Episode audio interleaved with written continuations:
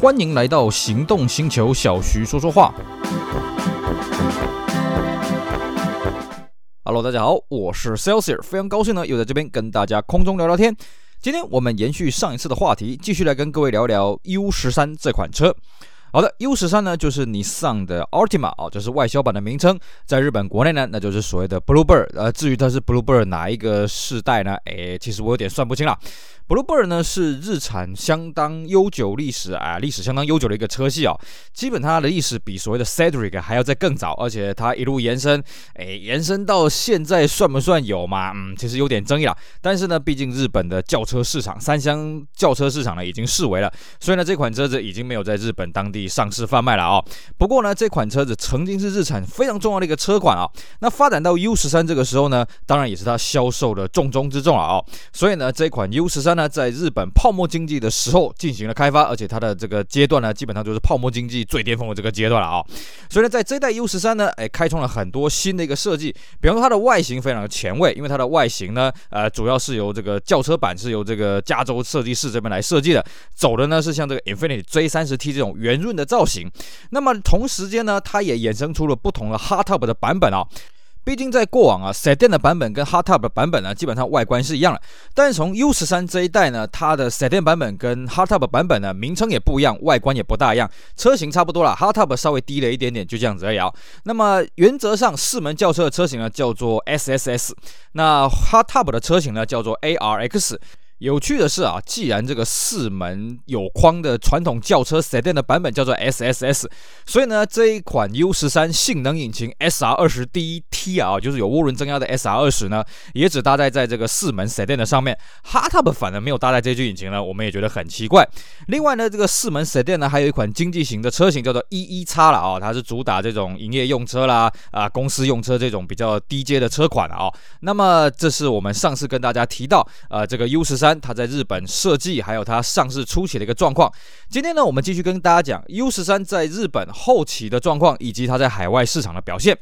U 十三这款车子呢，是在一九九三年的八月二十四号在日本发表小改款了啊、哦。那小改款的幅度其实没有很大，基本上就是前水箱罩中网还有保险杆有改，并且呢，这个 Sedan 的版本 SSS 尾翼铝圈还有车色有改。那在配备上面呢，增加了所谓的速度锁、足柱式的手刹车，还有这个新的环保冷媒 RE34A 啊。另外呢，就是在它日规引擎的动力呢，追加了 KA24D1 的 SSZ 跟这个 ARX Super Touring Z 啊、那各位。会有点听不太懂，因为我们这边再跟各位复习一下。其实，在小改之前呢，日规的这个啊、呃、U 十三，它主要搭载是一点六、一点八跟二点零，那二点零还有柴油。可是呢，在海外的版本已经。搭载的是 KA24D1 了。那在小改款之后呢，也把这个海外的这个引擎呢纳到这个日产啊、这个日本的贩售的呃这个阵容里面去。而且呢，这款引擎对 Bluebird 算是有相当大的一个指标性的意义是什么呢？我们在上一集有跟各位讲过，这一代 U13 在开发的过程当中呢，日本的这个有关当局呢进行了税制的改革，自动车税的改革。原先呢，这个日本的小型车跟中小型车的这个税制差很多啊，也就所谓的三字头跟五字头差很多。在改革了之后呢，其实这两个车的税制差不多了，所以呢，在开发的过程当中呢，这个日产就在想，哎，我们这一代要不要来搞个这个三字头的车身，就是把这个车身呢放大一些。后来呢，决定这个没有这样采用了哦，但是呢，这个。到了小改款之后啊、追加了这一颗二点四的引擎之后呢，它就算车身没有放大，但是因为呢，这个五字头跟三字头车身，它中间的差距就是所谓的排气量要在两千 CC 以下，但这款引擎呢是两千四百 CC，所以它就成为了 Bluebird 史上唯一一个三字头的一个车型啊，就是 Bluebird 史上唯一挂上这个什么品川三百啦，这个什么横滨三百的这种车牌的车子啊、这个是相当有意思的地方，为什么呢？这代表真的是一个泡沫经济啊！不过了啊，他在小改的这时候才追加这颗引擎，我觉得真的是有点太晚了。因为一九九三年这个时候，泡沫经济已经快速的崩落了，所以呢，他追加这颗引擎之后，对于 U 十三销量完全没有帮助了啊！甚至呢，后期真的是越卖越差，毕竟大家的消费力已经不够了啊。好的，那么在后期呢，还是推出了一些这个啊，这个特试车什么，这边我们就不一一跟大家念了啊。比较大的一个这个改变呢，是在一九九五年的一月呢，它追加了一些配备啊，比方说它全车系标配了单安全气囊，还有绿色的这个染色玻璃，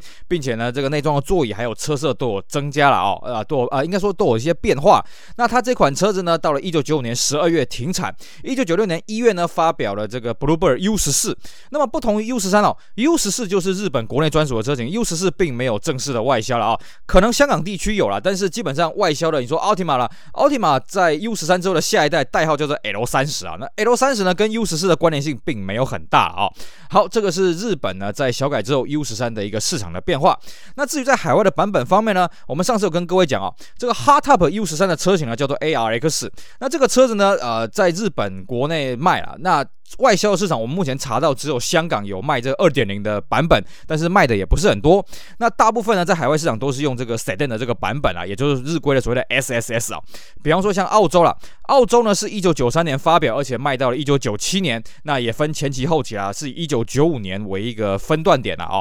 奥规的 U 十三配备算是不错了哦，而且它有分所谓的 L 叉啦、TI 啦，还有 SS 三个级距啊，蛮好玩的是哦。SSS 当然标榜就是所谓的性能嘛，不过他们当地的媒体实测了，其实加速呢最快的还是这个入门的 L 叉，因为它的配备呃它配备比较少了哦，车子也比较轻。那么这个奥规的这个 U 十三呢，也是采用这个 KA 二四 D 这一颗引擎啊。那比较好玩的是哦。呃，跟澳洲一海之隔的纽西兰呢，有国产 U 十三啊，当然是所谓 CKD 的方式，在奥克兰。那么这个销量呢也还好啦。那后来 U 十三停产了之后呢，是由 Primera P 十一去取代。哦，那这是纽西兰的一个状况。那至于另外一个很有趣的市场呢，是在对岸的中国大陆哦。中国大陆的 U 十三呢，是一路从这个一九九九年做到两千零七年了哦，做的时间相当的悠久。最早它生产的 U 十三呢，外观就跟日规的这个 U 十三的 Sedan SSS 版本是一样的啊、哦，甚至它车头还有写 SSS 啊、哦。那这时候底盘代号叫做 EQ 七千二啊，不是底盘代号，车型代号 EQ 七千二啊。然后到了两千零一年的时候呢，因为玉龙这个拿到了这个外观的修改权啊，所以玉龙呢利用台湾的这个 YATC 的这个设计师的经验啊，设计 Zafiro 啊，设计 Central 的经验呢，把这一套模式呢带到这个东风这边去，把这个 U 十三的外形车头车尾的改变啊，哦，基本上只有内装没有改啊，车头车尾在改款之后呢，你是看不出来跟前期的这个 U 十三有任何的关联哦，外观非常的气派，基本上就是一台这个很气派的一台小型的 safiro 啊，哦，那内装呢虽然说改变的幅度不大。但是变得非常的高级啊！这个时候呢，叫做 EQ 七千二。Dash Two，而且呢，它名称叫做风神蓝鸟，并且呢，在后期啊，哦，大概在两千零三年的时候呢，也有做了第二次的改款，叫做蓝鸟至尊啊，外观升级的更加的奢华，而且当时在市场上卖的非常的好了，一直做到这个两千零七年的二月呢，由这个 G 十一的应该叫做 Bluebird Sylphy 来做取代。那么东风的版本呢，基本上配备的都是所谓的 SR 二十 D 这一颗引擎啊，哦，不像这个海外的版本配的是 KA 二四 D 这款引擎。好，这个是在海外的市场的一个表现。那接着呢，我们继续来跟各位讲讲在台湾跟在美国这边的状况哦。那美国呢是在一九九二年的十月以一九九三年式的车型来上市啊。那我们上次有跟各位讲，Altima 最早在美国的称呼并不叫 Altima，叫做 Stanza Altima。为什么呢？因为 U 十二这款 Bluebird 在美国呢已经不用 Bluebird 这个名称来上市，它是叫做那个美国叫做 Nissan Stanza。那这一代呢，为了要这个改变这个形象，所以在后面加了一个副名 Stanza Altima，并且呢，在最早期的车身的标志，还有使用手册都可以看得到 Stanza Altima 的字样了哦。不过很快呢，这个名称实在太拗口，所以干脆直接就简称叫 Altima 了哦。那这款车子呢，在北美我觉得非常的奇特，是为什么？因为我们之前跟各位讲，它在日本开发的时候呢，它还是守在这个日本的五字头车身啊，也就是它车宽没有超过一米七。那美规的车宽稍微宽了一点点哦，车宽因为这个浪板的关系呢，这个拉啊不是浪板，侧面饰条关系拉到一七零四啊，可是它的车长还是只有四五八五，车高一四二零啊，也就是说它在同车上面啊，它是最小的哦。而且因为它的车尾，我们说过它是仿这个 Infiniti J 三十 T 啊，所以它车尾很流线，但是它行李箱非常小啊，行李箱只有三百九十六公升啊。但是蛮好玩的是什么呢？诶，这个它还不是同一车最小了，同一车呢有那种方方正正的那种车尾的啊，像雷克萨斯啦，像这个六二六啦，其实呢都还容量还比 Altima 还要小，这点让我觉得有点不可思议了啊、哦。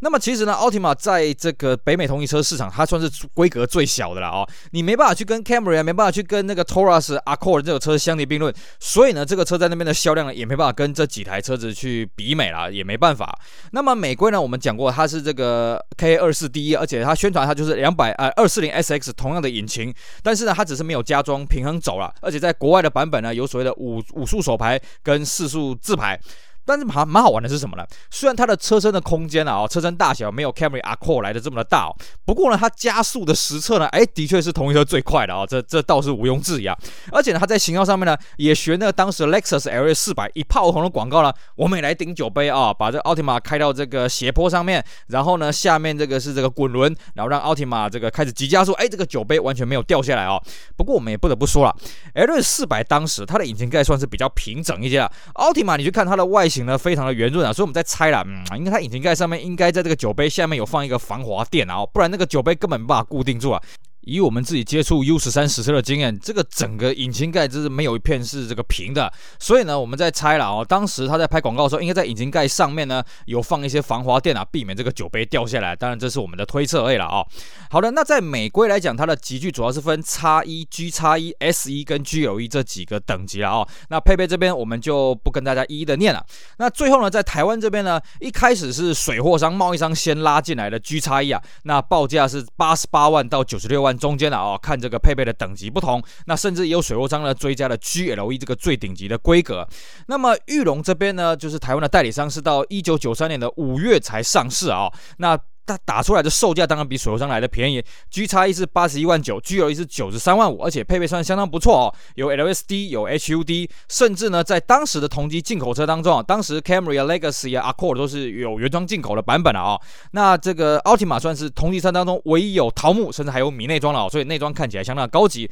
但比较可惜的是啊，裕隆原装进口的版本是来自美规啊，所以美国已经没有日规的那种呃 ANS 这个主动降噪系统了啊，这点是觉得有点可惜啊哦。那么那还有就是说，另外一个可惜的地方，就是因为它的外形实在太圆润了，所以它的车尾是说有一种很溜背的那种造型哦。那当时台湾人觉得这个闽南话叫做水背啊，就觉得这东西好像不大吉利啊。所以呢，这个市场的反应接受度这个算是平平啊。一开始裕隆的月销目标是三百到五百啦，不过据我了解，嗯，应该是从头到尾都没有这个这个达到过了、哦。那在行销上面呢，它也是标榜说我们是跟这个二四零 SX 啊 S 三同样的引擎啊，这个性能很好，什么有的没的。但是呢，这个市场的反应这个相当的冷淡啊、裕隆在这一台车子的行销算是不遗余力啊，不遗余力啊！哦，在一九九三年底呢，发表了一九九四年式啊，它取消了自动上肩安全带，但是呢，多了助手席的安全气囊。售价则是全面涨价，因为那时候美元在升值啊。入门的 GX1 八十八万八，GLE 九十九万八了。那月销目标下修到两百台，